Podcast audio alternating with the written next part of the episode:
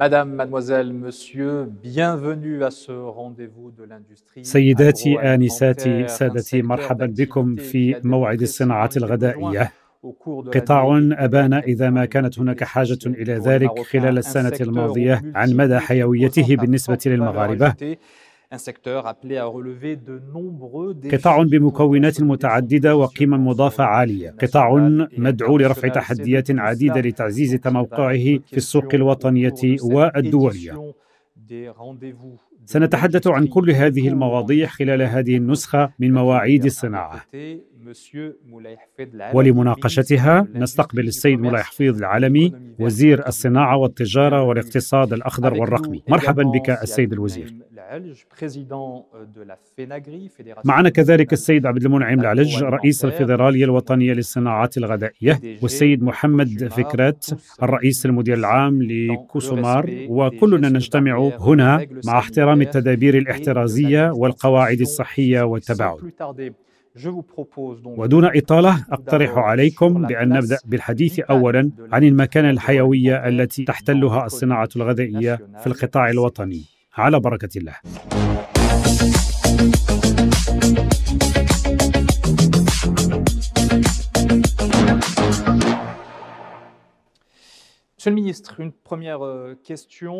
السيد الوزير سؤال أول حول مواعيد الصناعة هذه والتي تنصب على قطاعات لأنشطة مختلفة؟ ما هي الأسباب التي دعت إلى اختيار الصناعة الغذائية للنسخة الثانية من مواعيد الصناعة؟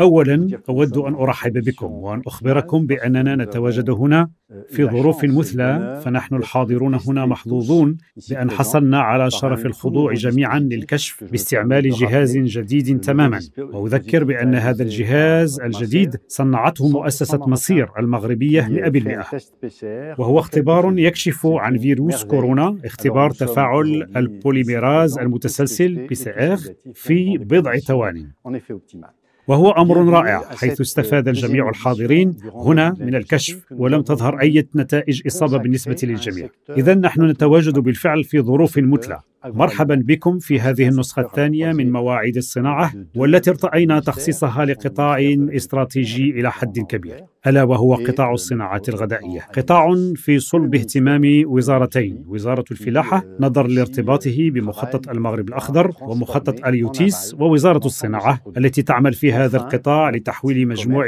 المنتجات عند المنبع. وأخيرا هناك الجزء المتعلق بالتجارة التي تدخل في صلاحيات الوزارة والتي تتدخل يتدخل لتقديم المساعدة ومرافقة عملية تسويق المنتجات.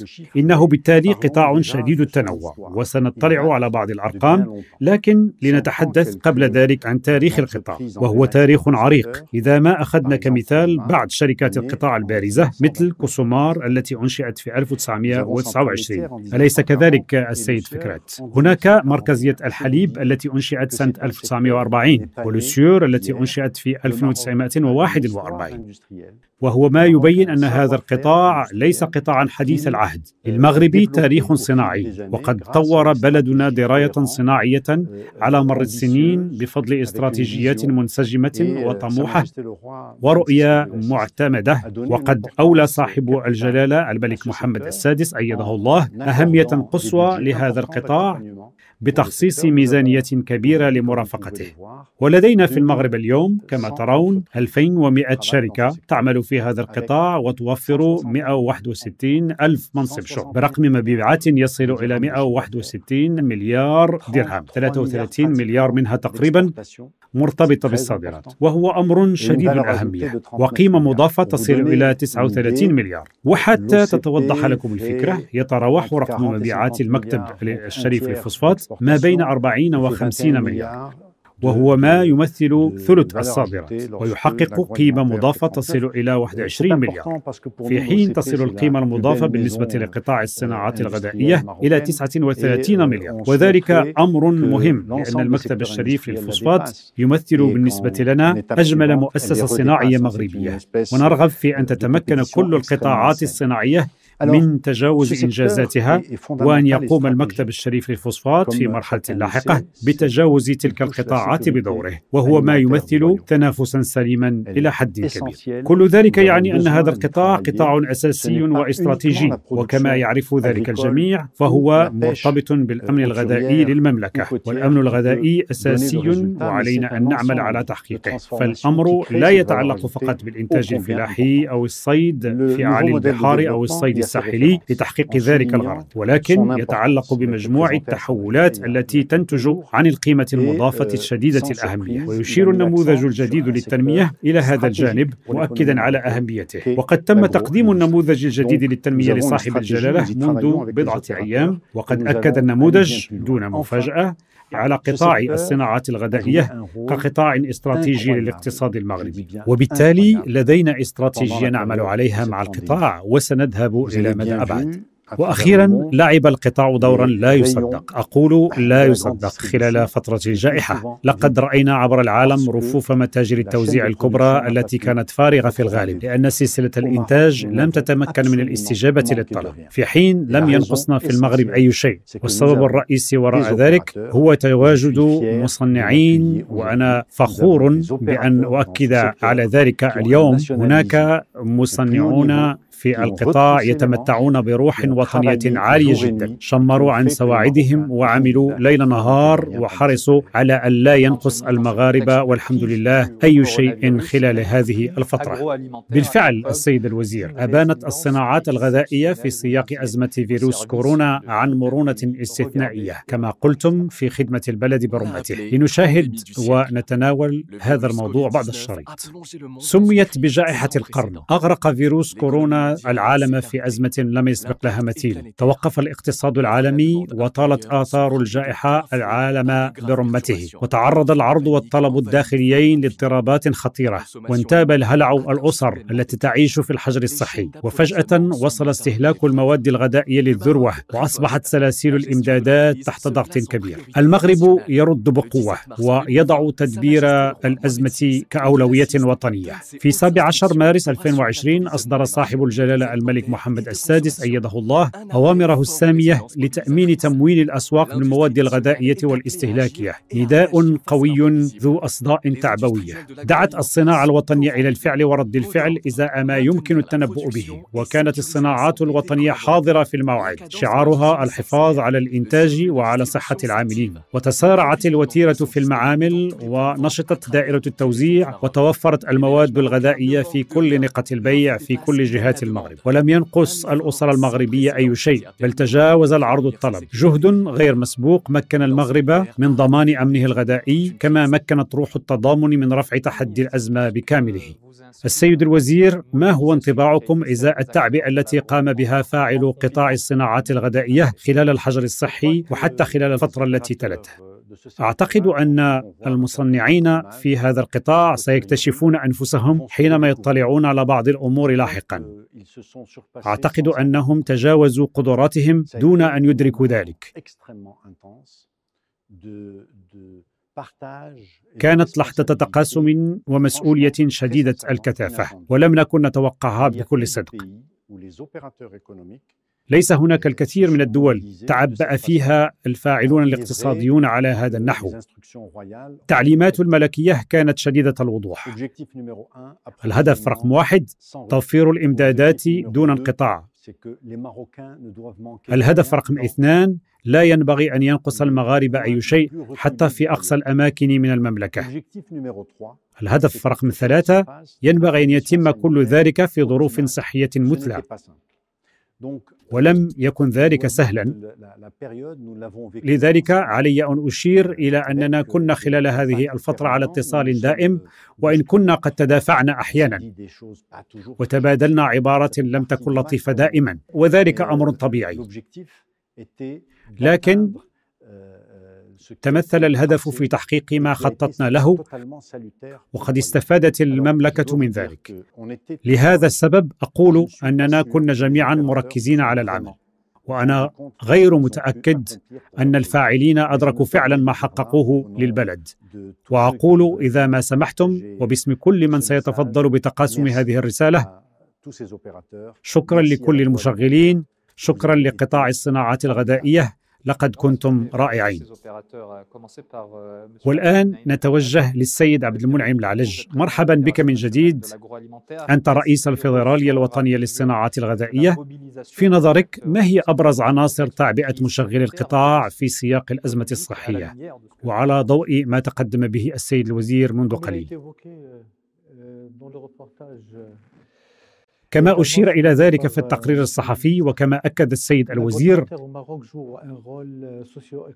تلعب الصناعات الغذائية دورا اجتماعيا واقتصاديا مهما بحيث تساهم إلى حد كبير في ضمان الأمن الغذائي.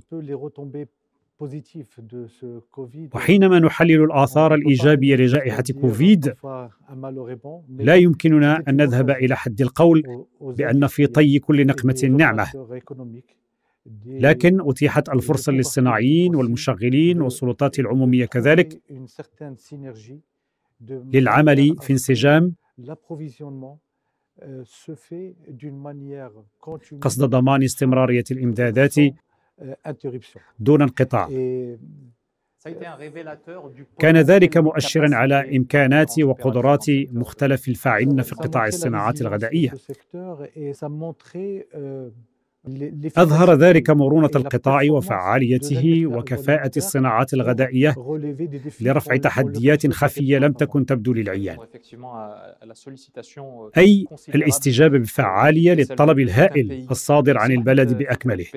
السيد محمد فكرات السيد المدير العام لكوسومار من قطاع إنتاج السكر؟ كيف واجهتم ذلك الوضع من جهتكم؟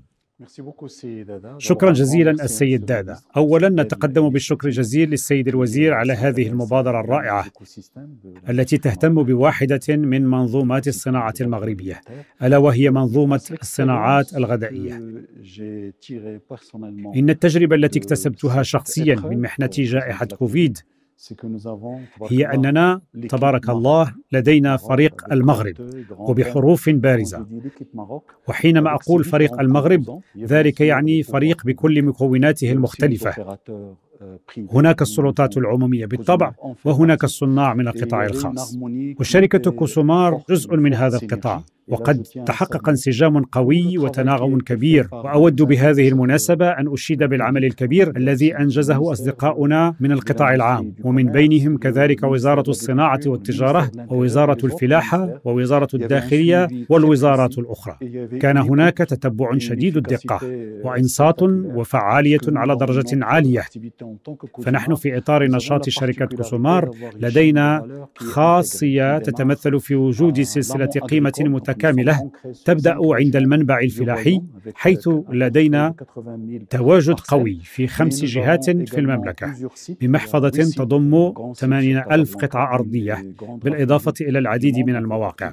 هناك ثمانية مواقع. موقع كبير في الدار البيضاء يضم أحد أكبر معامل التكرير في العالم. إذ نحن من بين الشركات الخمس الأولى. ولدينا ثمانية معامل لإنتاج السكر موزعة على خمس جهات بالإضافة إلى الزملاء في الصناعات الغذائية عند المصب نظرا إلى أن السكر مادة أساسية شديدة الأهمية لإنتاج طيف كبير من المنتوجات الحليب والمربى والشوكولاتة والبسكويت. كما أن فريق المغرب يتكون كذلك من جزء آخر من الصناع الذين أدوا مهمتهم لأنه لا يمكن لأي صناعة أن تشتغل لوحدها. فنحن في كوسومار محاطون بعدد من الفاعلين والمناولين وموردي المواد المضافة كمادة التغليف على سبيل المثال ومنتوجات أخرى نستخدمها إلى جانب شركات النقل فهذه العلاقة المنسجمة هي التي وضعت على المحك وتوجت بالنجاح ونحن نفخر بذلك. أما بالنسبة للجانب الفلاحي والذي عرف ظروفا خاصة بشكل كبير باعتبار أن جائحة كوفيد وصلت لذروتها تزامنا مع إطلاق الموسم الفلاحي حيث يمثل الموسم الفلاحي لحظة مهمة في نشاطنا تمكننا من جني الشمندر وقصب السكر من خمسين ألف إلى ستين ألف هكتار من الأراضي المزروعة وكان علينا أن نواجه تحدي تدبير هذه العمليات بطريقة ذكية وأشير في هذا السياق إلى محور آخر حيث أننا في شركة كوسومار قمنا بالمراهنة على الرقمنة التي اعتمدت منذ ثلاث سنوات وقد ساعدتنا الرقمنة كثيرا بل الأكثر من ذلك أننا تمكنا من تنظيم حركة العمال وتحركات الشاحنات. وبالتعاون مع السلطات المحلية وبالتنسيق كذلك مع وزارة الصناعة والتجارة ووزارة الفلاحة. تمكنا من تجاوز كل الصعوبات وسجلنا موسما عاديا تقريبا. مع احترام التدابير الصحية. وكما هو الحال منذ البداية ونظرا لأن فلسفة كوسومار تقوم على ثلاثة أسس. الأساس الأول الناس. أي الإنسان بكل ما تحمله الكلمة من معنى. والأساس الثاني كوكب الأرض مع ما يتطلبه ذلك من احترام للإيكولوجيا ويتمثل الأساس الثالث في الرفاهية أي خلق القيمة والرفاهية وتقاسمها. وقد عمل هذا النظام والحمد لله بشكل جيد وأريد أن أشيد بالمتعاونات والمتعاونين داخل كوسومار وأشيد كذلك بكل شركائنا الذين كان علينا أن نتحاور معهم كما أريد أن أشيد بالشركاء الاجتماعيين الذين أبدوا عن درجة عالية من المسؤولية والنضج. وأوجه الشكر جزيل مرة أخرى للقطاع العام الذي أنصت لنا وتصرف بفاعليه كبيرة. وأعتقد أن الجو الذي تم خلقه خلال محنة كوفيد كان جوا ايجابيا إلى حد كبير. الأمر الذي يلهمنا لنكون ابطالا في العديد من القطاعات.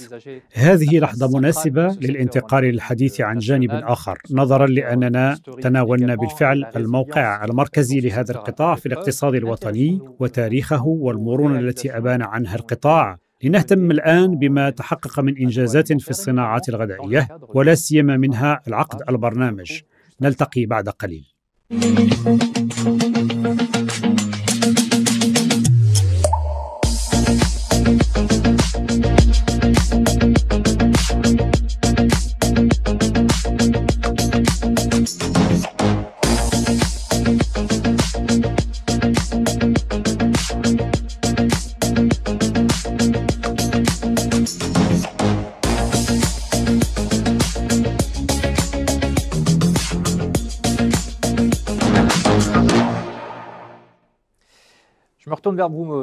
التوجه إليك السيد الوزير للحديث عن إنجازات القطاع في إطار العقد البرنامج للصناعات الغذائية كما قلتم في البداية تتواجد هذه الصناعات في مفترق الطرق بين مخطط التسريع الصناعي ومخطط المغرب الأخضر. ما هي بشكل ملموس النتائج في الميدان لهذه الدينامية المزدوجة؟ ينبغي أن نعرف أنه في 2014 وقعنا على مذكرة تفاهم أمام صاحب الجلالة الملك محمد السادس أيده الله وبدأنا في العمل. وفي 2017 أعددنا عقد برنامج يغطي الفترة 2017-2021 وانتهزنا الفرصة في الوقت ذاته للعمل على نقطة الالتقاء بين مختلف الاستراتيجيات المتمثلة في مخطط المغرب الأخضر ومخطط اليوتيس ومخطط التسريع الصناعي. لنكتشف أن نقطة التقاء هذه الاستراتيجيات تتيح خلق القيمة بشكل كبير. ومن هنا النمو القوي للصناعات التي تحول إنتاج القطاع الفلاحي. لقد رأينا نتائج مخطط المغرب الأخضر والتي ضاعفت مستوى الإنتاج المعتاد بشكل كبير. وكان لا بد من تحويل المنتوجات وإضافة قيمة مضافة أكبر عليها. وهكذا مكننا معا القطاع من الاستفادة من هذه الاستراتيجية ومن العقد البرنامج. وقمنا بتقديم المرافقة من خلال أداتين متاحتين لنا. وهما صندوق التنمية الفلاحية الذي تديره وزارة الفلاحة وصندوق التنمية الصناعية الذي تديره وزارتنا. وهكذا رافقنا عددا من المشاريع. ويمكن أن نطلع على الأرقام بسرعة خلال الدقائق التالية. لنرى كيف نشأت هذه المشاريع مع وجود بنك لمشاريع مهيكلة ومهيئة. حيث يمكن أن نخصص الطلب العمومي لبعض المشاريع والطلب من القطاع الخاص لمشاريع أخرى. لأن هناك عدد كبير من المستهلكين في السوق المغربية. وكل ذلك يمكن القطاع من تحقيق نمو أكبر من خلال الاستفادة من السوق الوطنية التي تمثل قاعدة له قبل التوجه نحو التصدير. وقد مكن ذلك من بروز العديد من المشاريع وإنجاز استثمارات كبيرة وخلق فرص الشغل. وسنتحدث عن ذلك لاحقا. بالفعل سنتحدث عن ذلك بمزيد من التفصيل مع تقدم أشغال هذا اللقاء المخصص للصناعات الغذائية. أذكر أن السيد عبد المنعم العلج التحق بنا وهو حاضر معنا منذ بداية البرنامج. السيد يوسف فاضيل أنت مدير الصناعات الغذائية ومعنا كذلك السيد حسن خليل رئيس الجمعيه المغربيه لصناعة العجائن الغذائية والكسكس. مرحبا بكم. سأعطي الكلمة للسيد علي الصديقي المتواجد مع الجمهور. مرحبا بك. إنك المدير العام للصناعة. هل يمكنكم أن تبينوا لنا البارامترات التي تحكم تنفيذ العقد البرنامج المخصص للصناعات الغذائية؟ أول ما ينبغي التذكير به هو الطابع التوجيهي للعمل في إطار مخطط التسريع الصناعي والذي يتمثل الهدف منه فعلا في علاقة الشراكة والإنصات بإمعان التي أنشأناها مع الفاعلين الاقتصاديين وقد استندت هيكلة العقد البرنامج إلى الدراسة الاستراتيجية التي تم إنجازها مع المهنيين والتي مكنت من تحديد الفروع ذات الأولوية في إطار مخطط التسريع الصناعي مع الأخذ بعين الاعتبار بالطبع الوضع عند المنبع والشروط المسبقه للقطاع الفلاحي.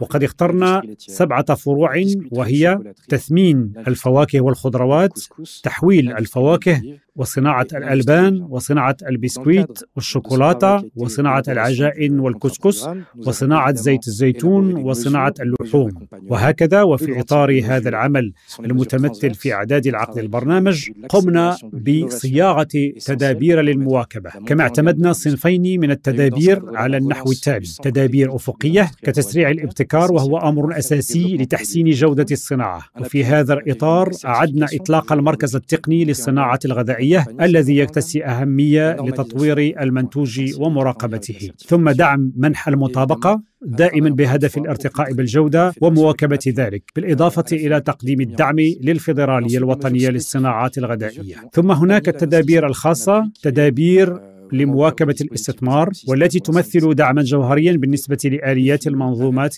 لمجموع القطاعات الصناعية. وقد حدده الشركاء حتى يلامس حاجاتهم أقرب ما يمكن. كما أن هناك دعم يقدم للتصدير وآخر للتسويق وهما متوفران بمقتضى العقد البرنامج. ومن الأساسي التذكير كذلك بجانب التمويل كما أن هناك التزامات متبادلة تظهر من خلالها مرة أخرى جودة هذه الشراكة. فالدولة تساهم لكن القطاع الخاص ملتزم كذلك في إطار تمويل المشاريع الاستثمارية. وهكذا تمت تعبئه مبلغ وصل مجموعه إلى 12 مليار درهما. تقدم الدولة أربعة مليار منه ويقدم الفاعلون الخواص ثمانية. كما أن هناك لجن للتسيير بطبيعة الحال ولجنة تسيير استراتيجية تمكن من قياس الأهداف الكبرى كما أن هناك لجنة توجيهية تمكن من توجيه المستثمرين إما نحو صندوق التنمية الصناعية أو نحو صندوق التنمية الفلاحية. وأخيرا هناك لجنة التتبع التي تعتبر لجنة تشغيلية تمكن من التفاعل المنتظم مع الفيدراليات ومع المهنيين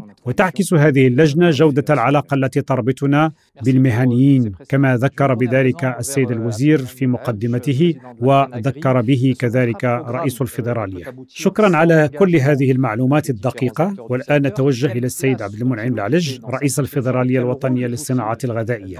لا يمكن لهذا العقد البرنامج أن يتوج بالنجاح دون التزام مهني القطاع. إلى أي درجة شارك المشغلون في صياغته وما هو الدور الذي يلعبونه على مستوى التنفيذ اسمحوا لي اولا بأن أذكركم بأنه تمت صياغة هذا العقد البرنامج بطلب من المصنعين كما أن هذا العقد البرنامج يأتي نتيجة لعملية طويلة من التشاور بين القطاعين العام والخاص. وبالتالي هناك من بين العوامل الأساسية لنجاح العقد البرنامج الدعم والمرافقة من طرف الشركاء العموميين كالوكالة المغربية لتنمية الاستثمارات والوكالة الوطنية للنهوض بالمقاولة الصغرى والمتوسطة دون أن ننسى الصندوقين الاستثماريين الحضاريين السيد يوسف فضيل أنت مدير الصناعات الغذائية. ما هو وضع القطاع حاليا؟ وأين وصلنا اليوم من تنفيذ العقد البرنامج؟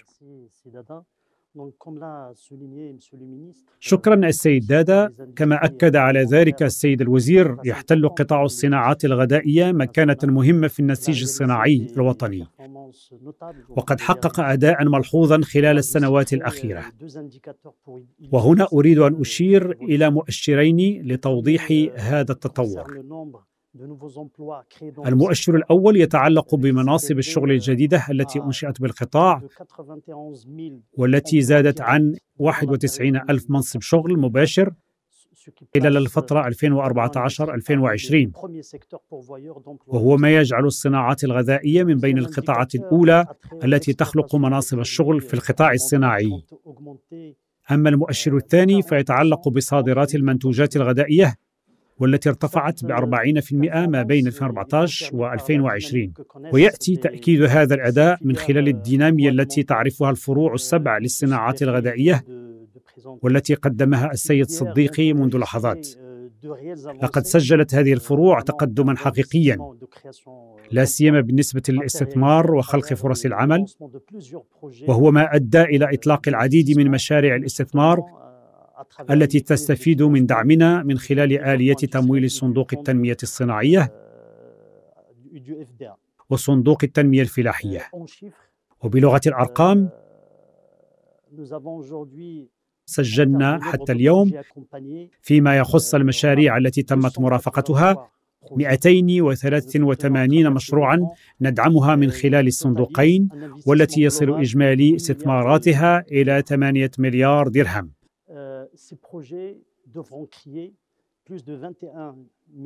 ويتوقع أن تخلق هذه المشاريع أكثر من 21 ألف منصب شغل مباشر.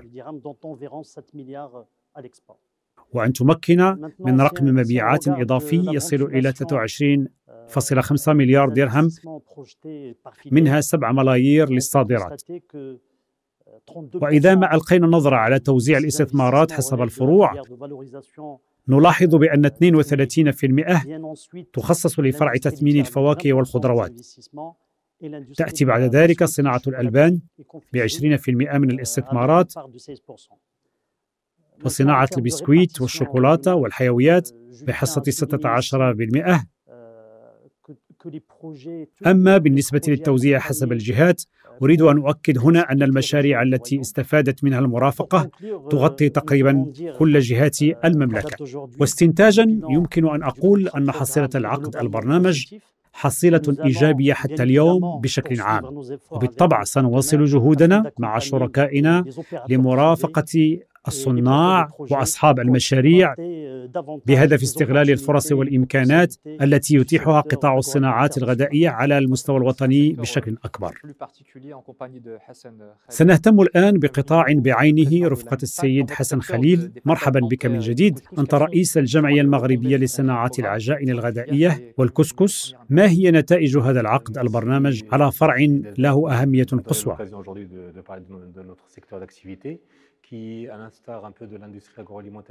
شكرا السيد دادا على إعطاء الفرصة اليوم للحديث عن قطاعنا والذي يعتبر على غرار الصناعات الغذائية المغربية الأخرى قطاعا يتواجد منذ عهد طويل حيث انطلق بالمغرب في الستينيات بمقاولات ذات حجم مهم إلى حد ما كانت تصدر منتوجاتها. ومنذ التسعينيات ظهر جيل جديد من المقاولات انطلقت ومكنت من الارتقاء بالقطاع وزيادة حجم الطلب في السوق. وبالفعل توج هذا المسار euh, الذي يمتد على بضعة عقود بالعقد البرنامج بإدماج صناعة العجائن والكسكس فيه وهو ما مكن من إبراز قطاع أنشطتنا من جديد. قطاع يتسم بالدينامية ويصدر للعديد من الدول حيث يصدر إلى أكثر من خمسين دولة عبر العالم. وهكذا تتوفر والحمد لله المنتجات المغربية التي تحمل علامة صنع في المغرب. في كل ربوع العالم بفضل دينامية مختلف المهنيين الذين توجهوا للتصدير وبالتالي مكننا العقد البرنامج من إعطاء نفس جديد للقطاع. أولا من خلال الاستثمار الذي يسمح بخلق مقاولات وكيانات ووحدات جديدة وتوسيع الوحدات التي تنشئ فرص الشغل بالمئات. وهناك محور أساسي آخر يتمثل في تشجيع الصادرات حيث رأينا ارتفاعا قويا جدا للصادرات المغربية بفضل هذا البرنامج وبفضل دعم الحكومة ووزارة الصناعة التي أشيد بها اليوم وبفرقها على التزامها ودعمها لقطاعنا. كل ذلك مكن مجموع المصدرين المغاربة من التمتع بقدرة تنافسية أكبر في مجال التصدير وفرض المنتوج المغربي. وأريد أن أذكر بأن المغرب يصدر علامات تجارية مغربية وليست علامات تجارية مخصصة. فنحن لا نعمل لفائدة الموزعين وليس في ذلك أي ازدراء لكننا نروج للعلامة التجارية المغربية والمنتوج المغربي. وفي هذا الإطار فإن الجهد المشترك بين المقاولات وقطاعنا والدولة جهد مفيد إلى حد كبير. لأنه مكننا من الاستفادة من هذه الفرصة. وأود أن أتناول كذلك عناصر أخرى. لقد أنشأنا بفضل هذا العقد البرنامج علامة كسكس المغرب. للدفاع عن الكسكس المغربي والتقاليد المغربية. لأن الكسكس رغم ما يقال على أنه مغاربي هو بالنسبة لنا مغربي قبل كل شيء ونحن ندافع عن مغربيته. لذلك إنشاء هذه العلامة مع المعهد المغربي للتقييس سيمكننا إن شاء الله من فرض علامة جودة من المحتمل أن تدمج وذلك ما نرغب فيه في علامة صنع في المغرب أو علامة المنتوج المغربي. مع تعزيز قدرتكم على التصدير. وفي هذا الصدد وبالنسبة لآثار العقد البرنامج على الصادرات. أقترح عليكم أن ننصت للمسؤولين عن شركات ميشوك كينز وآجي بي نشاهد ونلتقي بعد قليل. أجي بي شركة مغربية 100% هدفها إنتاج عصائر في المتناول وذات جودة عالية لترسيخ علامة المغرب. تستخدم أجي بي عصائد الفواكه وعصائر الفواكه المركزة كما نطمح إلى تحقيق الاندماج عند المنبع لإدراج هذا الجزء داخل شركتنا أجي بي كنز المغرب شركة عائلية 100% مع مرور بضع سنوات وصلنا إلى وتيرة منتظمة وتحكمنا في الإنتاج وزودنا أكبر أكبر المصنعين في المغرب بالإضافة إلى المستهلكين. عرفت ميشوك التي تنتج الحلويات والشوكولاتة نموا قويا خلال السنوات الأخيرة على المستوى المحلي وعلى مستوى التصدير. اتصلت بنا وزارة الصناعة وقدمت لنا الفرصة التي يتيحها العقد البرنامج للصناعات الغذائية. وتزامن ذلك مع فترة كانت أجي بي تفكر خلالها ماليا. في فرص الاستثمار للتجديد ورفع قدرتها الإنتاجية. وهكذا رافقنا المسؤولون في الوزارة منذ بداية مرحلة التفكير الاستراتيجي في مخطط الأعمال. ثم جاءت مرحلة إعداد الملف.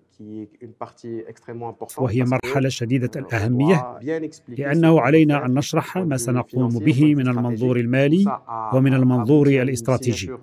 وقد مكننا كل ذلك من التوقيع على اتفاقية استثمار بمبلغ 55 مليون درهم بهدف خلق 140 فرصة عمل تنضاف إلى 400 منصب شغل كان متوفرا في شركة أجي بي آنذاك علاوة على 100 منصب شغل غير مباشر. وقد أردنا أن نزيد من القيمة المضافة لمنتوجاتنا وأن ننتقل لنشاط تحويلي ثاني. ومن هنا جاءت فكرة الاستثمار في العجائن والكسكس.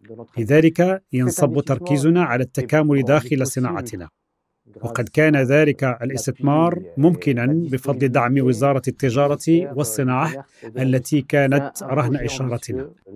إنه مشروع طموح وسيصل الاستثمار إلى 170 مليون درهم في مرحلة اولى في حين سيقارب مبلغ الاستثمار الإجمالي 300 مليون درهم. ستشمل المرحلة الأولى ثلاثة خطوط لإنتاج العجائن وخط لإنتاج الكسكس.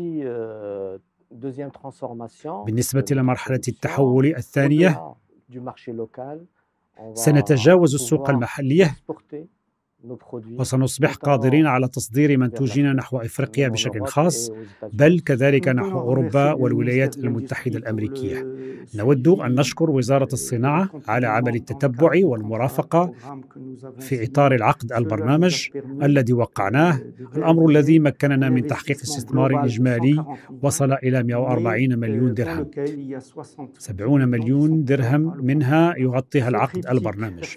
وتمكننا عناصر الأداء الثلاث في الإنتاج الأداء وفي الجودة الأداء والأداء الطاقي من الوصول إلى أسواق جديدة تتمثل في أسواق أوروبا والولايات المتحدة الأمريكية ذات القيمة المضافة العالية والتي ستمكننا من ضمان مستقبل لصناعتنا.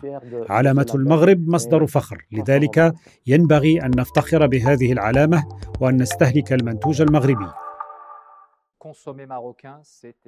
استهلاك المنتوج المغربي يعني كذلك تنمية السوق المحلية. وسنرى مباشرة البعد الاستراتيجي لذلك.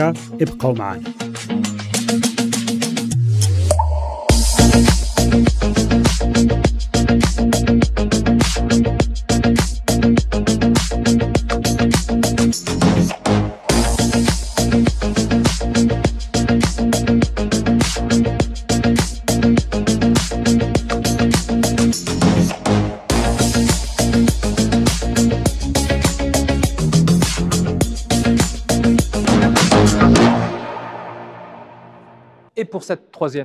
سنكرس هذا الجزء الثالث للسوق المحلية كأولوية استراتيجية. وقد التحق بنا السيد رشيد سريدي. مرحبا بك. أنت رئيس جمعية مصنعي البسكويت والشوكولاتة والحلويات. قبل أن أعطيك الكلمة أتوجه إلى السيد الوزير ليخبرنا ويشرح لنا إمكانات السوق المحلية سواء كان ذلك على مستوى الإنتاج بالطبع. أو الاستثمار أو الاستهلاك.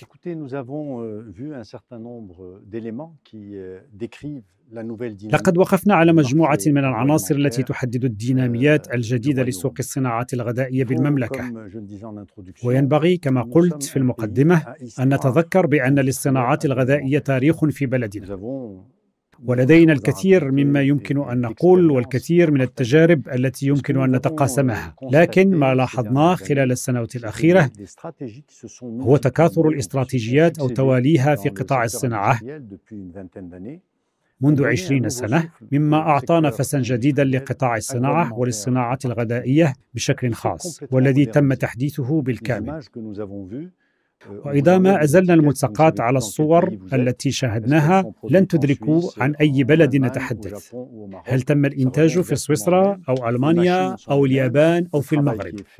فليس هناك أي فرق فالآلة هي ذاتها والعمل المنجز نفسه والمنتوج النهائي وميزاته متطابقة تماما. ومن المحتمل أن تكون هناك ميزات وطنية مهمة. وأعود إلى السوق الوطنية التي تحدثتم عنها حيث أن الهدف هو القدرة على إنتاج محليا ما نستهلكه. حينما نستورد منتوجات لدينا قدرة كبيرة على إنتاجها على مستوى الجودة والكلفة ناهيك عن الجوانب اللوجستية التي لم تعد ضرورية نظرا لاستغنائنا عن استيراد هذه البضائع. هذا القطاع يمكن أن يستخدم وغالبا ما يستخدم السوق المغربية كرافعة للتنمية. ولا يمكن أن ينمو متوجها فقط للتصدير. euh, فينبغي على كل سوق للصناعة الغذائية euh, بأن تنمي أولا سوقها المحلي. لذلك رافقنا مهنيي هذا القطاع لتحقيق هذه الطفرة.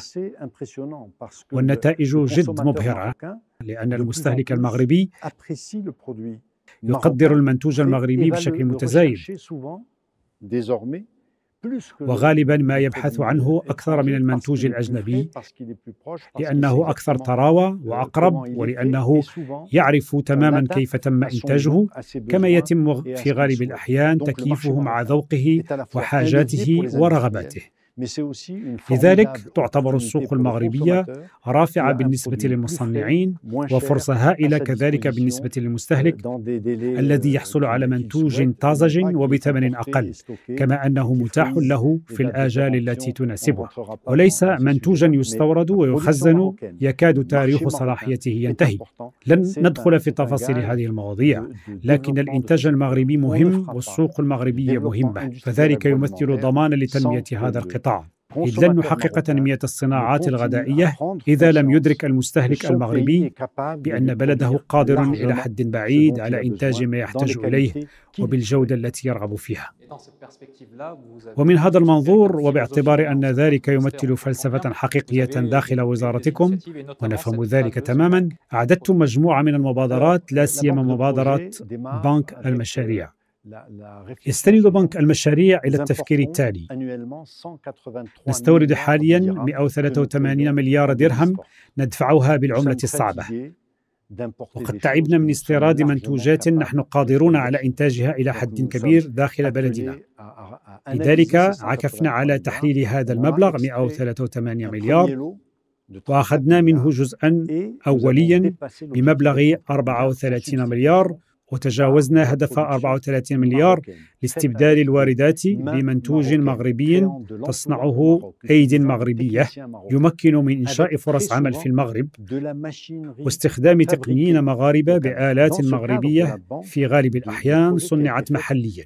وفي هذا الإطار تكون بنك المشاريع بفضل مبلغ 34 مليار خصص جزء منه لقطاع الصناعات الغذائية. وإذا ما سردنا الأرقام ونظرنا للحصيلة نجد أن هناك اليوم 122 مشروعا استثماريا في قطاع الصناعات الغذائية.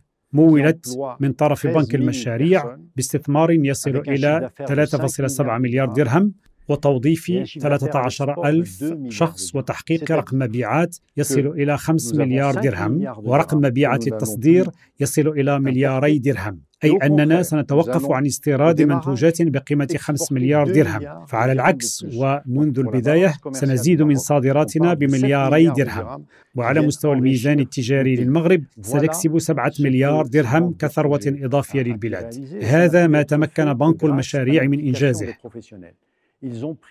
وذلك لم يكن ليتحقق إلا بفضل انخراط المهنيين. فقد تملكوا هذا المشروع وأنجزوا 122 استثمارا. وهو ما يعني انشاء 122 مصنعا توفر مناصب للشغل. هذا هو الموضوع حينما نتحدث عن الطلب المغربي وما يمكننا أن نصنع منه.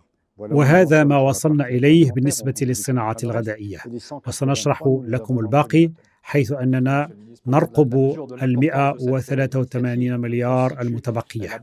وفي هذا السياق السيد الوزير وحتى ندرك أهمية المبادرة المتمثلة في بنك المشاريع أقترح عليكم أن ننصت لواحد من المصنعين الذين تحدثتم عنهم ويتعلق الأمر بالسيد أمين البارودي المدير العام لمراكش Fine Food لنشاهد ونلتقي بعد ذلك مراكش Fine Food كما يدل على ذلك اسمها شركة صناعية متخصصة في المواد الغذائية الراقية والرفيعة وفي متاجر المنتوجات عالية الجودة كما سننتج إن شاء الله الشوكولاتة الفاخرة والبسكويت الفاخر ولمراكش Fine Food جانب تقليدي كذلك كما سنصنع الشوكولاتة الراقية والبسكيت الراقي الموجهة للسوق الدولية وسنصنع فقط المنتوجات الراقية ذات القيمة المضافة العالية إنها منتوجات الذوق الرفيع بلمسة جديدة ومعبأة بطريقة تجعلها تسافر عبر العالم كله. كما أن مشروع مراكش Fine Food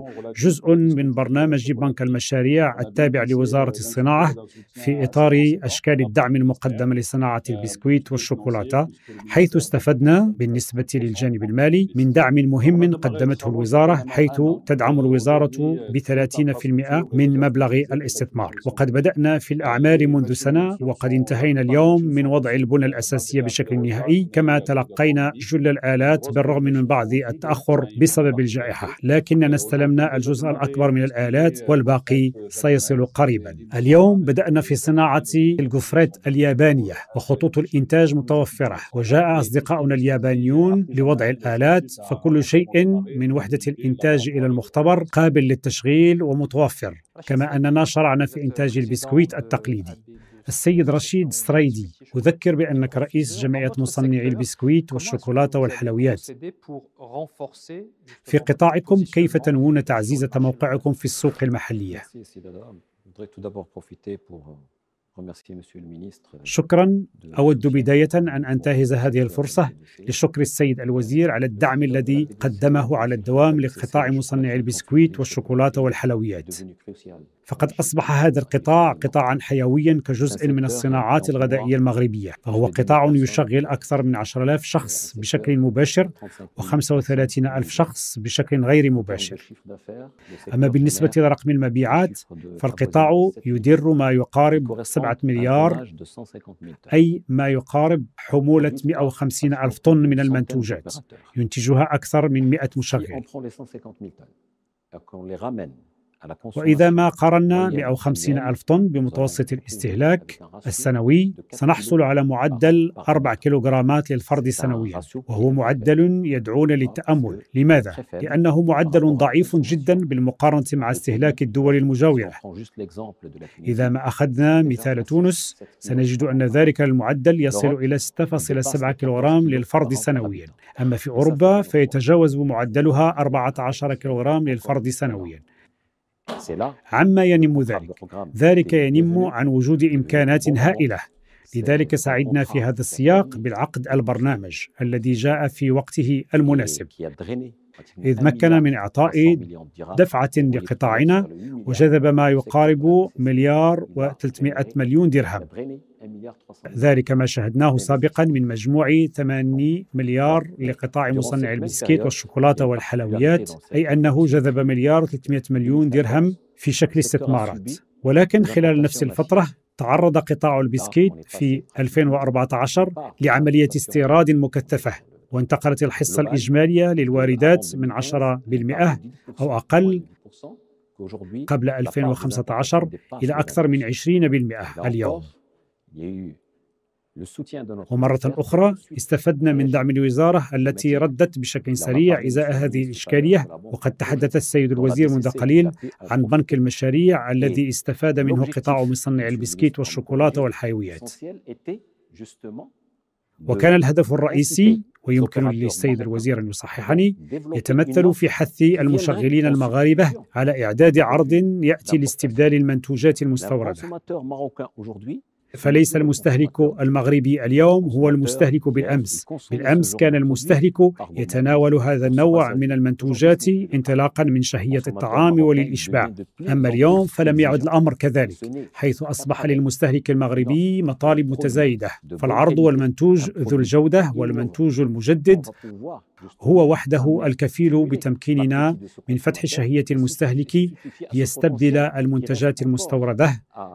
ونتمكن بالتالي من الاستفادة من الإمكانات التي لا تزال متاحة أمامنا. إننا نفهم اهتمام المصنعين المغاربة بهذه الدينامية وهذه الاستراتيجية، لكن ما يفاجئنا أنها تثير اهتمام المصنعين الأجانب كذلك. أقترح عليكم أن نكتشف معا مسارا فريدا لشركة تونسية لإنتاج الأجبان والتي بدأت في الإنتاج في المغرب لتزويد السوق المغربية والإفريقية. لنستمع في هذا السياق إلى السيد حاتم دنجقلي الرئيس المدير العام لشركة لاندور. صباح الخير السيد الوزير مولاي حفيظ السادة والسيدات. كان بودي أن أحضر معكم لكن للأسف لا تسمح الظروف الصحية بذلك. ويسعدني عظيم السعادة أن أتقاسم معكم تجربتنا بالمغرب. نحن نمثل شركة لاندور المكونة من صناعيين تونسيين متخصصين في صناعة الجبن. وشركتنا مدرجة في بورصة تونس ونشغل حاليا 650 شخصا. بدأت تجربتنا في المغرب في دجنبر 2012 حيث أنشأنا فرعا تجاريا بالمغرب. وبدأنا منذ ذلك الحين في تصدير منتوجاتنا من تونس نحو المغرب. وفي 2019 قررنا أن يكون لنا إنتاج صناعي بالمغرب. السيد الوزير في شهر مارس الماضي 2020 تشرفت بالتوقيع معكم على اتفاقية وبدأنا أشغال هذه الورشة في غشت 2020 وأشغال الورشة تتقدم بشكل جيد. ويسعدني بأن أخبركم اليوم بأننا قررنا بأن نمر إلى المرحلة الثانية وهكذا سينتقل مبلغ الاستثمار من 102 مليون إلى 174 مليون. السيد الوزير أود أن أكرر لكم تشكراتنا على دعمكم ومساعدتكم ولطفكم كذلك وأتمنى أن تتاح لي الفرصة للالتقاء بكم والحديث معكم مباشرة حول هذا الموضوع. كما أهنئ بحرارة الدولة المغربية على الجهود التي تبذلها إذ أن ما يبذله المغرب لتشجيع الاستثمار سواء في المناطق الصناعية أو من خلال تقديم المساعدة ليس بالأمر الهين بالإضافة إلى الإنصات الذي نجده لدى الإدارة وهو ما نسعد به كثيرا. من جهة أخرى المغرب قريب من إفريقيا جنوب الصحراء مقارنة بتعقد الأمر انطلاقا من تونس. لذلك يعتبر هذا القرب مهما بشكل كبير على المستوى اللوجستي. ونحن مهتمون كثيرا بكل الوسائل التي يتيحها المغرب للخدمات اللوجستية الدولية. فنحن فرحون وسعداء كثيرا للمغرب. السيد الوزير هل لديكم رد فعل أولي ازاء هذه الرسالة الموجهة إليكم بشكل مباشر؟ لا أعتقد بأن هذه الرسالة موجهة إلي شخصيا. إنها موجهة للمملكة. لقد تحدث عن أمر مهم الاستراتيجية التي وضعها صاحب الجلالة ازاء إفريقيا بشكل عام ولتحقيق الاندماج والتكامل في الوقت الذي لم يكن فيه إلا القليل من المهنيين إذا ما تحدثنا بنزاهة. يفهمون هذا التوجه والأسباب الكامنة وراءه. والسبب هو أنه أصبحنا اليوم أرض استقبال. لا نضع المغاربة في جانب والأجانب في جانب آخر. فحالما تتواجد الشركات بالمغرب نعتبرها وكأنها مغربية إذا ما احترمت القواعد المغربية للعبة. وبالتالي تعتبر تماما على نفس المستوى. إذ لدينا ميثاق واحد للاستثمار وينطبق بنفس الشكل على المغاربة والتونسيين والجزائريين وكل الدول التي ترغب في وضع ثقتها في المغرب. على غرار هذا المستثمر التونسي الذي وثق بالمغرب لأنه وفي البداية كنا ارضا تفرغ فيها المنتوجات وذلك ما أزعجنا بعض الشيء. لهذا السبب عملنا معا مع هذا المستثمر لكي نشرح له كذلك بأننا لسنا وعاء لمنتوجات تصنع في بلدان أخرى. فنحن بلد قادر على الإنتاج وفي ظروف أفضل بكثير مقارنة بمناطق أخرى. وبالتالي كان من اللازم اختبارنا فهو قد راهن بأن يقوم بالاختبار الأول وبالخطوة الأولى كما سمعتم. والآن يمر للمرحلة الثانية. إذا مرحبا بكل الذين يريدون وضع ثقتهم فينا. ولتعلموا بأنه لدينا تعليمات شديدة الوضوح من صاحب الجلالة. نصره الله لكي تكون منصة الانتاج المغربية منصة عالمية. حتى يستفيد منها أكبر عدد ممكن من المواطنين المغاربة وأن تكون منصة للتبادل. لكن للإنتاج اولا وفي قطاع منتج ولا سيما في قطاع الصناعة. ونحن نعمل كلنا في نفس الاتجاه من قطاع خاص وقطاع عام وقد أصبح التوجه اليوم معروفا على المستوى الدولي وهو أمر يسرنا الإنتاج المحلي والاستهلاك المحلي كذلك السيد الوزير. وهو ما يرتبط بالضرورة بالتوزيع في المراكز التجارية الكبرى ومتوسطة الحجم. وفي هذا السياق ما هو موقع الأسواق الممتازة؟ كما تعلمون تتمتع الأسواق الممتازة بموقع قوي ضمن مجموعة شبكه التوزيع في كل بقاع العالم. ويلعب التوزيع في بلدنا في المراكز التجارية الكبرى ومتوسطة الحجم دورا مهما أي دور القاطرة بحيث تمثل قناة كبيرة للتوزيع. وقد لاحظنا أن جزءا من المنتوجات التي تمر بهذه القنوات منتوجات مستوردة. حينما يتعلق الأمر بمنتوجات مستوردة معقدة منتوجات لا يمكن أن نصنعها ينبغي أن نقبل بذلك. وإذا ما تعلق الأمر بمنتوجات في متناول المصنعين في بلدنا وقد اطلعتم على نبذة من ذلك وهي نبذة ليس إلا من المصنعين المغاربة في قطاع الصناعة الغذائية برمته. لذلك عملنا مع المراكز التجارية الكبرى ومتصل الحجم وبدأنا بمرجان لنعرف هذا المركز التجاري باسمه اسمه لأن الأمر يستحق أن نؤكد عليه.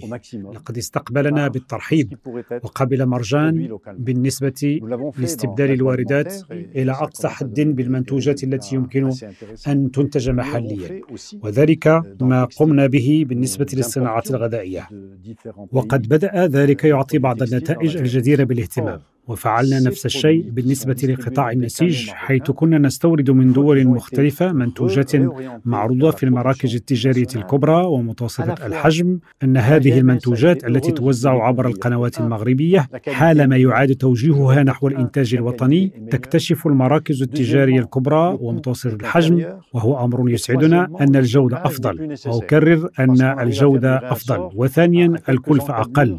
وثالثا لم تعد هناك حاجة للتخزين لأنه يمكن القيام بعملية إعادة التزويد انطلاقا من مكان قريب من المراكز التجارية وبالتالي كل ذلك تغير كما أن طريقة التزويد والعرض في المراكز التجارية الكبرى ومتوسطة الحجم في طور التغيير ونحن سعداء فعلا بذلك لقد أشرت إلى ذلك السيد الوزير منذ لحظات وسنستمع للرئيس المدير العام لمرجان هولدين السيد أيوب أزمي والذي يحدثنا عن دور الطلب من القطاع الخاص لتنمية الاقتناء المحلي من المشغلين الوطنيين شكرا على هذه الدعوة وعلى إتاحة الفرصة لكي أتحدث عن موضوع مهم موضوع مهم لماذا؟ موضوع مهم لأنه بالنسبة لمرجان هذه المؤسسة التي أمثلها وأتشرف بتمثيلها هو موضوع موضوع خاص وله حساسية خاصة حيث أن لمرجان من الناحية الثقافية مقاربة خاصة لأنها شركة مغربية أنشأها مغاربة وهي موجهة للمغاربة كما أنها تكون جزءا من المشهد الصناعي في بلدنا منذ بعض الوقت كما أن هذا الموضوع يكتسي كذلك أهمية بالنسبة للتطور الذي عرفته منظومتنا الصناعية. لقد تطورت وأصبحت تقدم اليوم عناصر تستحق أن نتوقف عندها من وجهة نظر عملية وصناعية وتتطلب الإقدام. فهذا العمل الذي يتسم بالإقدام والذي نسعد اليوم كثيرا بانجازه مع فرق الوزارة الذي يتمثل في نهاية المطاف في النظر بشكل عملي وتدقيق فيما يمكننا أن نفعله لما فيه مصلحة كل طرف حتى ننتج ما يمكن إنتاجه محليا بكل بساطة. وأقول أن المقاربة براغماتية لأنه من البديهي أن وراء كل ذلك مصالح صناعية طبيعية وهي في الوقت ذاته تمثل ضمانة للاهتمام والاستمرارية العمل. مقاربة براغماتية كذلك لأننا قلنا لنبدأ بشكل مركز ومحدد خطوة خطوة ويمكننا لاحقا مع مرور الوقت تطوير ذلك. وبالتالي قلنا سنركز بصفتنا ننتمي للمتاجر التجارية الكبيرة ومتوسطة الحجم. على قطاعي الصناعة الغذائية والنسيج وأعددنا خطة عمل وحددنا أهدافا بشكل خاص. لذلك يمثل هدفنا اليوم وعلى مدى قصير نسبيا في تحقيق نتائج ملموسة في هذين القطاعين قبل أن ننتقل إلى قطاعات أخرى إن شاء الله. وتتمثل هذه النتائج الملموسة في القدرة على تقديم عرض لزبنائنا يتعلق بالعلامات الخاصة بنا في مجال منتوجات الصناعات الغذائية وهي من إنتاج مصنعين بنسبة 80% ونفس الشيء بالنسبة للنسيج. عمل يتسم بالإقدام لأن هناك أمور نقوم بها في مرجان منذ القدم وهناك أمور لا نقوم بها والتي يسعدنا بأن نلعب إزاءها دورنا كقاطرة. ويتمثل دورنا كقاطرة في العمل مع المصنعين لكي نجذبهم إلى هذا هذا الميدان والعمل معهم على تطوير منتوجات يمكن أن ننتجها ونأمل بأن يكون ما نقوم به اليوم دليلا على أننا في الاتجاه الصحيح وأننا على حق في اتخاذ هذه المبادرة. إذ ندرك بأن قدرة المصنعين في بلدنا على التكيف بفضل الإرادة المتوفرة لدى مؤسستنا ولدى مرجان ولدى السلطات العمومية تبشر بالكثير من الخير فيما يخص التحويل والاستبدال. أقترح عليكم الآن أن نسلط الضوء على رهانات قطاع الصناعات الغذائية في بعض لحظات.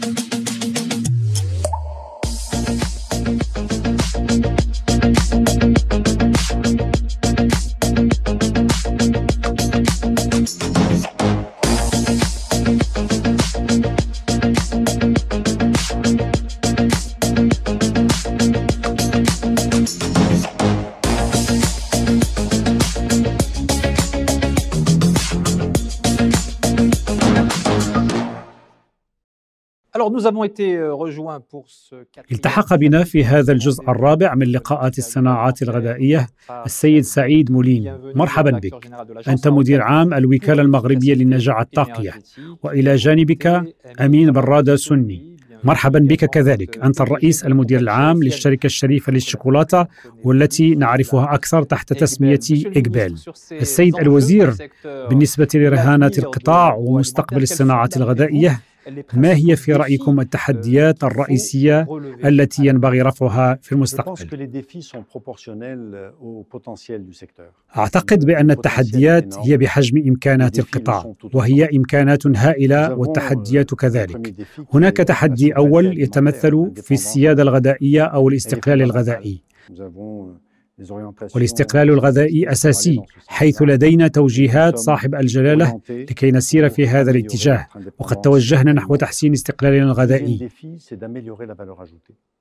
أما التحدي الثاني فيكمن في تحسين القيمة المضافة لأننا شعرنا حتى بالنسبة للمشاريع الصغيرة في بنك المشاريع. بأننا قادرون على تحسين القيمة المضافة المرتفعة أصلا. وقد اطلعنا على الأرقام حيث وصلنا إلى 39 مليار وهو رقم مهم. لكن يمكننا القيام بأكثر من ذلك بكثير. سنواصل العمل معا لتحسين الجودة لأن هناك ثنائي يتمثل في الجودة السعر وهو الذي يجعل المنتوج رابحا. إذا ما كانت جودتك وسعرك أفضل فليس هناك أي سبب يجعل المنتوج الأجنبي يحل مكان منتوجك. بل العكس سيتم استبدال المنتوج المستورد بمنتوجك الوطني الذي سيذهب إلى أبعد من ذلك ويوجه للتصدير. وأخيرا هناك عنصر أساسي في هذا القطاع يتمثل في التنمية المستدامة لأنه قطاع ربما كانت بعض صناعاته ملوثة في الماضي.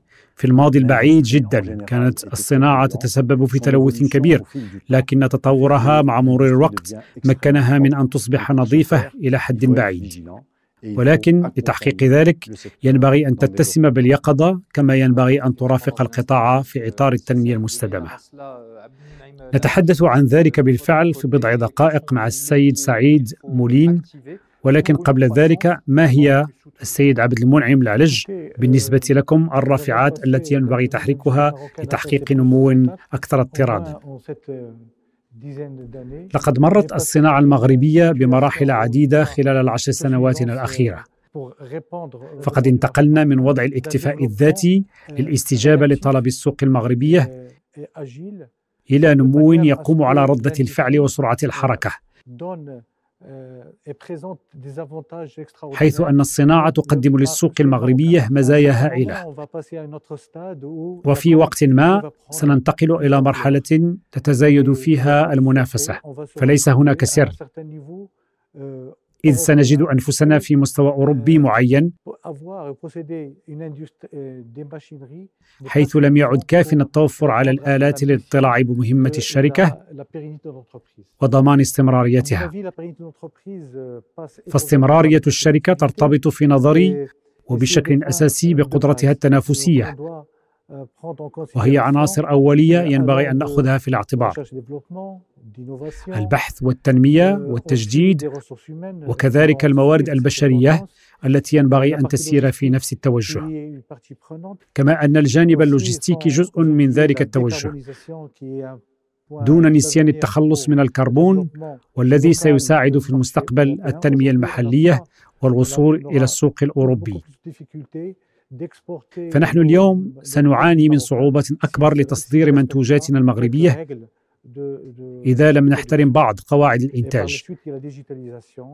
كما أن هناك الرقمنة التي من شأنها أن تدعم قطاع الصناعات الغذائية لدعم وتنمية هذا الفرق كل ذلك ينبغي أن يساهم في طمأنة المغاربة وإقناعهم باستهلاك المنتوجات الوطنية. أقترح عليكم بأن ننصت إليهم. oui بالنسبة لي produit marocain شحال هادي je me posais plein questions كنت كان hésiter واش ce sont des produits اللي عندهم une bonne qualité surtout عندهم واحد الثمن اللي الثمن زوين mais après فاش كتجرب كتلقى vraiment ce sont des produits de bonne qualité فهمتي بالنسبة للقفة اللي تناخذ لوليداتي لا دانون ولا بسكيتو ولا عصير ولا موناضة ديال المغرب كله تلقاه بثمن مزيان وثمن مناسب. و تيساعدني باش ناخذ علاش غناخذ ديال برا؟ وأنا عندي ديال بلادي حسن ناخذ ديال بلادي. أنا كنختار منتوج مغربي. حيت عارفو هنايا ومصيب غير هنايا عارف كيفاش مصيب وعارف فين كاين. اما المنتوجات الأجنبيين تلقاه يقدر يكون جودة مزيانة ولكن جاي وعنده الطريق وهذيك راه الماكلة ما كتعرفش شنو يكون. أنا بالنسبة لي إلا بغيت نشري المنتوج المغربي خاص qualité ديالو تكون مزيانة واخا يكون الثمن مناسب et tout et نبغيو نشجعوا المنتوج المغربي ولكن بالنسبة لي الكاليتي ضروري. Avant, je ne prenais que des produits euh, étrangers. فيما سبق كنت لا أشتري إلا المنتوجات الأجنبية. لكن مؤخرا منذ سنتين أو ثلاث سنوات قلت لماذا لا أجرب المنتوجات المحلية؟ وذهبت مع أطفالي مرة واشترينا العجائن ومنتوجات الألبان وصلصات الطماطم والمعلبات. ولاحظت أن لها نفس الجودة تقريبا.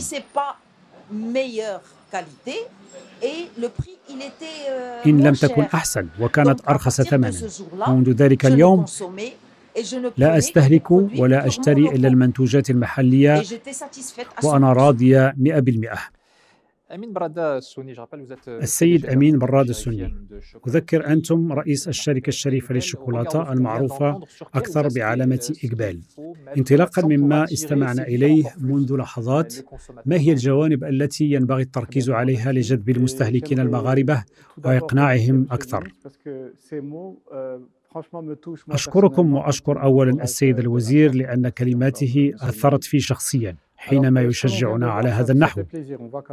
إذا شكرا مرة أخرى السيد الوزير. ما رأيناه منذ لحظات شيء يفرح لأننا نرى أن هناك تحسن لصورة العلامة التجارية للمنتوجات المغربية. وأعتقد أن ذلك عمل يتطلب نفسا طويلا. تقوم به السلطات العمومية وكذلك المقاولات. فاليوم لم تعد سلامة المواد الغذائية موضع تساؤل حيث أن الجميع يضمنها. وأعتقد أن الرهان اليوم هو رهان التجديد والقدرة التنافسية والبحث والتطوير. حيث تبرز اليوم طبقة متوسطة وأصبح المستهلك ذو مطالب كما أننا إزاء اتفاقيات مع ما يرافق ذلك من منافسة شرسة.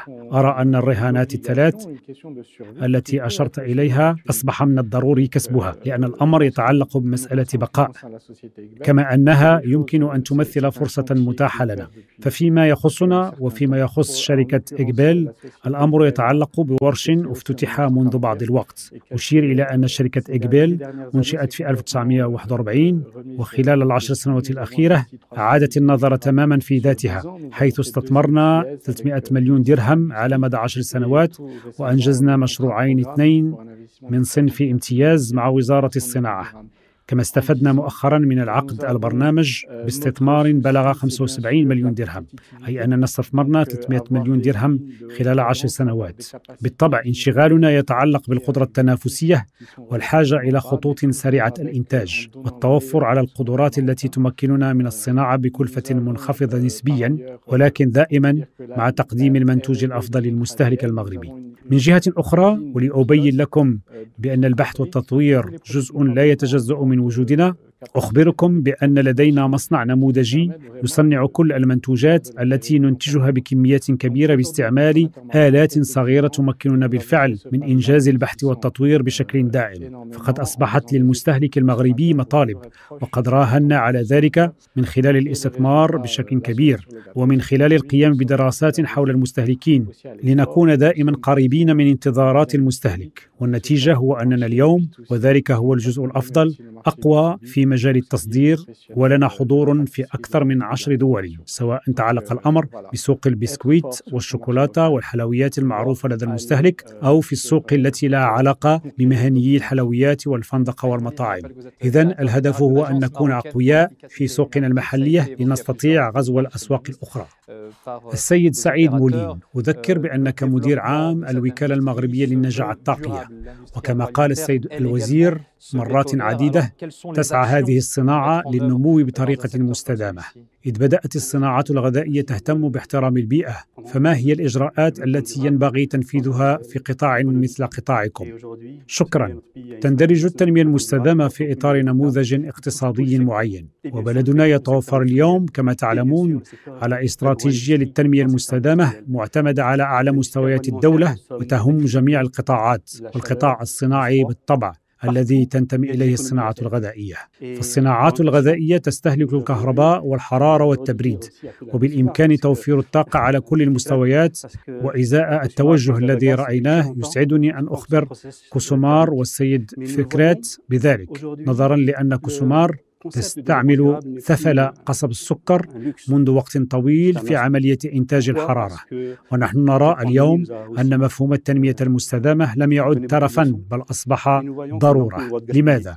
لأن هذه الجائحة أعطتنا دروسا كثيرة ونرى بأنه لم يعد من حقنا التبذير ولم يعد من حقنا تبذير كل المدخلات في كل فروع الصناعة. فلا بد من تدبير المواد الأولية والطاقة والماء. وهناك جانب مهم آخر يتعلق بالنفايات الفلاحية. الفلاحيه والتي تمثل فرصه هائله هناك في بلدنا اليوم مصنعون كانوا يستخدمون الوقود المستورد ويستخدمون اليوم الكتله الحيويه وهذا الجانب مهم لأن الامر يتعلق بطاقه وطنيه تثمن كل النفايات الفلاحيه وكما قلت منذ لحظات تستهلك الصناعات الغذائيه الكثير من الطاقه في فروعها المختلفه لا سيما اننا نرى اليوم استعدادات لفرض ضرائب الكربون على الحدود إذا ما أردنا أن تكون منتجاتنا ذات جودة كما قال السيد الوزير فلا بد أن تكون قابلة للتصدير. وأن تكون مصحوبة ببصمة كربونية إيجابية تتيح ميزة تنافسية في مجال التصدير كذلك. والنقطة الثالثة وينبغي أن نقر بذلك نحن اليوم في سياق رأينا فيه خلال الجائحة استعمالا متزايدا للألواح الشمسية في قطاع الصناعات الغذائية. ويسعدنا بأن نرى بأنه من الممكن بالطبع استخدام الطاقات المتجددة في هذه الصناعة. ونقوم بذلك من خلال استخدام الكتلة الحيوية ولكن كذلك من خلال استعمال موارد الطاقة الجديدة المتجددة. أي الطاقات الوطنية من طاقة شمسية وطاقة الرياح. وهو ما يمثل استبدالا للطاقة التقليدية في بلدنا. وهو أمر شديد الأهمية لأنه يعزز استقلالنا الطاقي بالإضافة إلى التخلص من الكربون. فالتخلص من الكربون اليوم في كل الصناعات لا يهدف فقط للحصول على بصمة كربونية تسمح بالتصدير بل يجعل المقاولة كذلك أكثر تنافسية. ويمكن للصناعة الغذائية بأن تكون أكثر تنافسية. ببصمة كربون أفضل لأنه بإمكاننا ليس فحسب التخلص من الكربون لكن كذلك خفض فاتورة الطاقة المستخدمة في الصناعات. وعلى هذا المستوى نرى أن الأمر يتعلق اليوم بعلاقة رابح-رابح وأنه يمكن لكل القطاعات ولا سيما منها هذا القطاع أن تستفيد من التخلص من الكربون باستخدام الموارد المتجددة للحصول على الحرارة والكهرباء وأن نبين أنه بإمكاننا اليوم أن نتوفر في بلدنا على منتوجات وطنية ذات جودة وقابلة للتصدير وخالية من الكربون. تعبير بليغ. نعود إلى السيد محمد فكرت الرئيس المدير العام لكوسومار لكي نتناول معه بعد التنمية المستدامة حيث لا يمكن أن نفصل بين التنمية المستدامة والتدبير الجيد للموارد البشرية. بما تنصحون في هذا المجال. بالفعل يعتبر رأس المال البشري اساسيا في الصناعات الغذائية وفي كوسومار. وكما نعرف نتحمل العديد من المسؤوليات. نتحمل مسؤولية لعب دورنا لإنتاج الثروة والرفاهية عند المنبع في القطاع الفلاحي. كما أننا نتحمل مسؤولية الإنصات وأن نكون في مستوى انتظارات زبنائنا حيث لم يعد زبناء كوسومار مغاربة فقط بل لدينا زبناء دوليون وكما قال السيد الوزير من قبل علينا أن نرفع العديد من التحديات. هناك تحدي القدرة التنافسية وتحدي التجديد وتحدي الوصول للأسواق. أي كل ما له علاقة بالجوانب اللوجستية. وكذلك تحدي البحث والتطوير. واسمحوا لي بأن أشير إلى أنه بامكان قطاع الصناعات الغذائية أن يلعب دورا اساسيا بالنسبة للفلاحه المغربية. فخلف الصناعات الغذائية هناك ملايين الأسر التي تستفيد من أربعة إلى خمسة مليون منصب شغل. بالإضافة إلى أن تنمية الصناعات الغذائية ستنشئ ثروة يستفيد منها الفلاحون. ويسعدنا أن نتوفر على مخطط التسريع الصناعي وكذلك على مخطط الجيل الأخضر والذي أطلق بأمر من صاحب الجلالة أيده الله والذي يهدف لإعطاء دفعة لنمو الطبقة المتوسطة المغربية. ولا يمكن رفع كل هذه التحديات إذا لم نتوفر على رأس مال بشري يتسم بالجودة. ولتكوين رأس مال بشري ذو جودة. لا يكفي التوفر على الشهادات بل ينبغي أن تكون هناك قدرة على تطوير وتحسين الكفاءات مدى الحياة. وفي هذا المجال نحن محظوظون لأن لدينا سياسات عديدة تم إطلاقها. أذكر منها مدن المهن والكفاءات والتي أطلقها صاحب الجلالة ايده الله التي تتواجد في 12 جهة. من هذه الجهات ال 12 هناك ثمان جهات تتواجد بها الصناعات الغذائيه من الداخله حتى المغرب الشرقي وبني ملال واكادير دون ان اسرد كل كل هذه الجهات. فبالنسبة للرأس المال البشري كما قلت خلال الجلسة الأولى تحدثت عن العنصر الأساسي الأول المتعلق بأهمية الناس. لأنني أؤمن بقوة بذلك ولا يتعلق الأمر بالمواد الخامة ولا بالأدوات الصناعية. بل أولا وقبل كل شيء بالرأس المال البشري والذي ينبغي أن يكون مكون بشكل جيد ومتحفز ومعبأ. كما أن هناك مسؤولية أخرى نتحملها بدفع من وزارة الصناعة وبفضل بنك المشاريع الذي أطلقتم السيد الوزير بالإضافة إلى التوجه نحو الخارج. نحن محظوظون بالانتماء إلى قارة رائعة وواعدة إلى حد كبير وهي القارة الإفريقية حيث تتواجد منتوجات زراعية متعددة وحيث يمكن أن تلعب الصناعات الغذائية دورا شديد الأهمية لتطوير تحويل المنتوجات الفلاحية وتثمينها. ونحن محظوظون كذلك بأن نكون قريبين من مليار ونصف مستهلك يتمتعون بقدرة شرائية عالية في أوروبا وحوض البحر الأبيض المتوسط وأمريكا الشمالية وأمريكا الجنوبية. وفي هذا السياق هناك تحديات ينبغي أن نرفعها تتعلق بالتجديد. ففي قطاعنا بكسومار على سبيل المثال ومنذ أربع أو خمس سنوات نتوجه إلى حوالي أربعين بلدا لتصدير السكر من خلال الإدخال المؤقت خارج نظام التعويض. وكل ذلك يمثل تحديات ينبغي رفعها. ونحن قادرون على رفعها. فالمغربيات والمغاربة أشخاص موهوبون بالنسبة لي وأناس أذكياء. يكفي أن نثق بهم ونشجعهم وأعتقد أننا محظوظون بتوفرنا على وزراء وبشكل خاص توفرنا على ريادة صاحب الجلالة أيده الله الذي يؤمن بشكل كامل برأس المال البشري والعنصر البشري بشكل عام وشكرا. شكرا لك السيد فكرات. وبالفعل قيل الكثير من الأشياء وهناك الكثير من الدروس والكثير من الإعلانات كما تم استخلاص الكثير من العبر من كل ما حدث في الأشهر الثمانيه عشر الماضية. وقد حانت ساعة الاستنتاجات. وستعود لك السيد الوزير هذه المهمة الثقيلة مباشرة بعد الفاصل الأخير.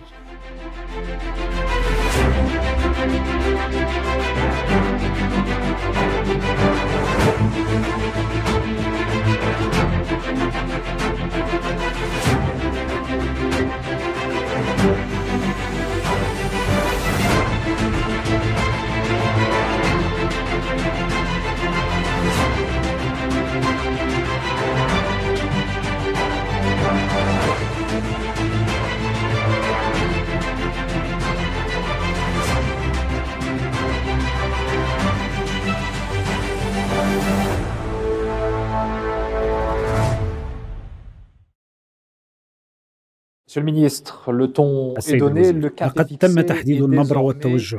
وقد فهمنا أنه ينبغي منذ الآن الحفاظ على إيقاع جيد قبل تسريع الوتيرة.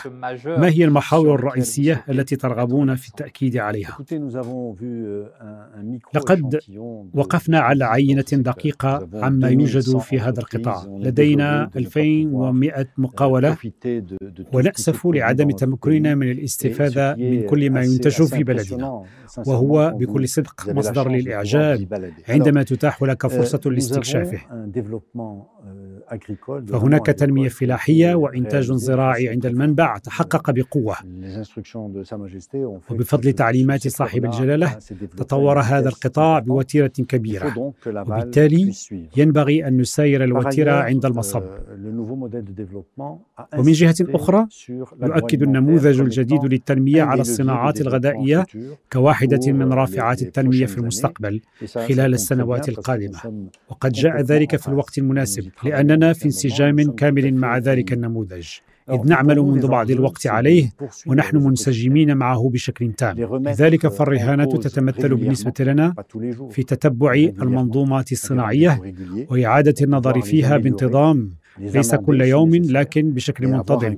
وفي مواعيد منتظمة للتمكن من تجويدها وتصحيحها إذا ما دعت الحاجة إلى ذلك. ولكن مع توجه له معنى لا يجعلنا نغير استراتيجيتنا كل خمسة أيام. وذلك أمر أساسي بالنسبة لنا. كما ينبغي أن نساعد ونرافق الاستثمار. فالاستثمار في هذا القطاع كل درهم تقدمه الدولة يجلب الكثير من الربح بل يكسب درهمين تقريبا على مستوى الإنتاج. وكما رأينا ذلك من خلال رقم مبيعات المنتوجات المستبدلة فإن الربح أكبر بكثير عند التصدير. وقد تحدث السيد فكرات عن أهمية الموارد البشرية والتكوين وإنني أتقاسم معه تماما موضوعه المفضل. ونحن محظوظون بأن تكون لنا توجهات ملكية كبرى متوفرة في هذا الاتجاه حتى يتطابق التكوين المهني تماما مع حاجات القطاع المنتجة وهو ما يجري فعلا. لكن ينبغي أن نذهب إلى مدى أبعد. وينبغي أن ننصت لندرك الحاجات وأن لا نكون لمحض التكوين. ولكن ينبغي أن نعرف بالضبط حاجات المصنعين وتوفير التكوين طبقا لانتظاراتهم. كما ينبغي أن نستفيد أكثر من السوق المحلية. فالسوق المحلية لا تستغل بما فيه الكفاية. ونحن جميعا مسؤولون عن ذلك. من قطاع عام وقطاع خاص ومهنيين ومستهلكين. كلنا مسؤولون. والمستهلك مسؤول أكثر بعض الشيء من الآخرين ولكن لا مشكلة. سنحاول تقاسم المسؤولية. أعتقد أن ما قيل وما تمكنا من استكشافه من مستهلكين فخورين بشراء منتوج مغربي بجودة أفضل وبسعر أقل. ذلك هو الشعار. أي ما نستطيع أن ننتجه بشكل أحسن وبكلفة أقل في بلدنا. وباستعمال يد عاملة مغربية. اذا لا بد من أن يأخذ هذا المنتوج الوطني مكانته الكاملة وينبغي أن يتاح الحيز كاملا لعلامة صنع في المغرب. ولا يزال علينا تحسين الخدمات اللوجستية. فمستوانا ليس بالمستوى الجيد. إننا نحتاج إلى تحسين سلاسل التبريد. ونحتاج إلى استخدام المنصات اللوجستية بالشكل الأمثل. فالشركات الكبرى تقوم بتدبير أمرها وتتمكن من تنظيم سلسلة التوزيع كما تريد. في حين تعاني المقاولة الصغيرة ومتوسطه الحجم على هذا المستوى حيث لا تزال كلفة الخدمات اللوجستية مرتفعة بشكل مفرط بالنسبة لكل من السوق المحلية وكذلك بالنسبة للتصدير فحينما نبدأ في عبور مضيق جبل طارق للذهاب إلى مدى أبعد أو إلى أماكن أخرى. ينبغي أن نعمل ونفكر ونحسن من كلفة الخدمات اللوجستية. وعلينا أن نعكف على ذلك. لقد أظهرنا نحن المغاربة قدرتنا على تصدير منتوجات ذات جودة وموضع تقدير. وحينما نصدر منتوجاتنا فإنها تحظى بالكثير من التقدير لأن المغربي يعرف كيف ينتج الجودة في المغرب وأعود لما أنجزه مصير أعتذر عن عدم تمكني من تكرار ذلك بما فيه الكفاية فأنا شخصيا أشعر بفخر شديد وأعتقد أننا جميعا نشعر بفخر كبير ونحن نستهلك منتوجا مغربيا حيث أننا استهلكنا اليوم مليوني اختبار PCR من صنع مغربي. وكما رأيتم من خلال الموعد المخصص لصناعة الطيران كل طائرة تطير في السماء مزودة بقطعة مغربية على الأقل. ذلك ما قاله رئيس ايرباس وليس نحن. وهذا النوع من الأوضاع يجعلنا نطرح الأسئلة من جديد. ما هي الأمور التي يمكن إنتاجها في بلدنا؟ فعلى المستهلك أن يطرح السؤال على نفسه. ورجل الصناعه ينبغي أن يتساءل كذلك. ما هي الأمور الإضافية التي يمكن أن أقوم بها حتى أغطي حاجات السوق المغربية بما أنتجه من مواد؟ وكيف يمكنني أن أحسن من منتوجاتي ليقدرها المستهلك المغربي أكثر. وينبغي أن يتساءل بشكل خاص ماذا ينبغي أن أفعل لكي أكسب السوق الوطنية؟ وأغزو اسواق التصدير المهمة. وأخيرا وكأخر نقطة وقد أشار إليها السيد سعيد مولين التخلص من الكربون. لا ينبغي أن يكون ذلك من قبيل التمنيات أو شعار ليس إلا نطلقه على عواهنه. إذ أن 65% من صادراتنا موجهة لأوروبا. وستفرض أوروبا ضريبة على الكربون في 2023 أي غدا. وإذا لم نزل الكربون من منتوجاتنا ستفرض علينا تلك الضريبة. لم يتم تحديد هذه الضريبة بعد. أعتقد أنها طوعية وهي تهدف إلى ممارسة الضغط على المنافسين. إننا محظوظون في المغرب بأن قام صاحب الجلالة أيده الله منذ سنوات باتخاذ توجه لم نكن نفهمه بشكل كامل. تمثل في الطاقة المتجددة. كان ذلك سابقا لزمانه بشكل كبير بالنسبة لنا. لم نكن نرى كيف سنستعمل تلك الطاقة. كنا نقول إنها مكلفة جدا. إنه اختيار للدول الغنية. لا الطاقة المتجددة اليوم وقد قيل ذلك ويمكنني قوله لكم أرخص من الطاقة الإحفورية ب 30% إلى 35% وهو أمر استثنائي. وهذه الطاقة متوفرة لنا اليوم. ويمكننا أن نربط منطقة صناعية بهذه الطاقة المتجددة. وأن نقلص من فاتورتنا الطاقية ونتخلص من الكربون. وفي هذا المجال هناك العديد من الدول المنافسة للمغرب التي لا تمتلك القدرة على تخليص صناعتها من الكربون. وبالتالي يمثل ذلك رهانا أساسيا نعمل عليه يوميا. وليست كل المعارك سهلة. لكنها جميعها جديرة بالاهتمام لأنه كلما كانت معقدة كلما أصبحت جديرة بالاهتمام. ولن نتخلى عن أي شيء أبدا. وذلك لأسباب متعددة.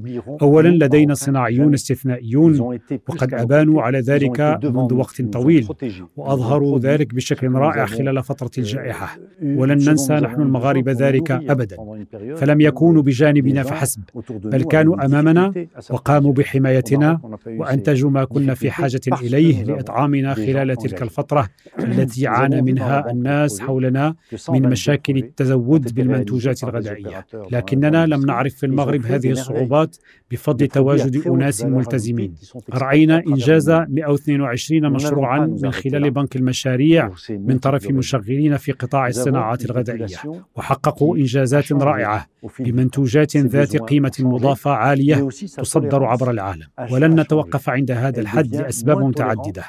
سكان المغرب تغيروا مع مرور الوقت كما تغيرت حاجاتهم. وتغيرت كذلك قدرتهم على التحمل. إذ لم يعد المواطن المغربي يتحمل رداءة المنتوج بنفس الدرجة. بما في ذلك المنتوجات الرديئة المستوردة؟ لأنهم فهموا أنه عليهم مرافقة الصناعيين المغاربة لأنهم يشغلون اليد العاملة المغربية المكونة من أبنائنا الذين يعملون في المعامل. وهو ما يعكس بالتالي إدراكنا الجماعي لتلك النتائج التي حصلنا عليها. وبينا أننا قادرون على إنجاز أمور يصعب تحقيقها فنحن ننتج قطعا للمفاعلات وننتج الهلام الماء الكحولي في الوقت الذي لم يكن أحد يتوفر عليه. وننتج الكمامات. وأجهزة التنفس واختبارات الكشف بسائغ التي تحدثنا عنها منذ لحظات. كل ذلك لم تستطع الكثير من البلدان المصنعة والمتقدمة جدا أن تحققه لذلك ينبغي أن نسعد ونأخذ بعض الوقت للتعبير عنه ونشمر على سواعدنا مباشرة لنذهب إلى مدى أبعد. اسمحوا لي اليوم بأن أشيد بهذا القطاع. وبالمصنعين المغاربة الذين يحضرون في الموعد في كل مرة نوجه لهم النداء. فلم ينقصنا أي شيء. لذلك سأقول لكم شخصيا شكرا. شكرا جزيلا على كل ما قمتم به. والآن سأطوي صفحة الماضي وأقول لكم أعدوا أنفسكم. فالمستقبل سيكون أكثر تعقيدا والمنحدر أكثر وعورة لكن القمة أجمل. وسنعمل جميعا وبشكل يومي للوصول إلى القمة لأن المغاربة يستحقون ذلك. هل نحن متفقون؟ هذه العبارة المغاربة يستحقون ذلك. ترن كشعار جيد. لقاء الصناعات الغذائية يسير نحو الاختتام. شكرا على تتبعنا. شكرا لكل المهنيين والفاعلين الذين تعاقبوا على أخذ الكلمة خلال هذه النسخة. سواء كانوا حاضرين معنا في المنصة مع احترام القواعد الصحية والتدابير الاحترازية ومع الخضوع لاختبارات الكشف التي تمت. وهي اختبارات 100% مغربية. شكرا لكل الفرق التي تعبأت. فرقة التحرير والفرقة التقنية والإخراج والصوت والاضاءه والديكور والفرق الأخرى. وشكرا جزيلا لكم السيد الوزير مولاي حفيظ العالمي وزير الصناعة والتجارة والاقتصاد الأخضر والرقمي. وهكذا نأتي إلى نهاية موعد الصناعة الغذائية كما قلت. لكن هناك مواعيد أخرى للصناعة. ستأتي وسنسعد باللقاء بكم فيها من جديد. ونحن أسعد. شكرا.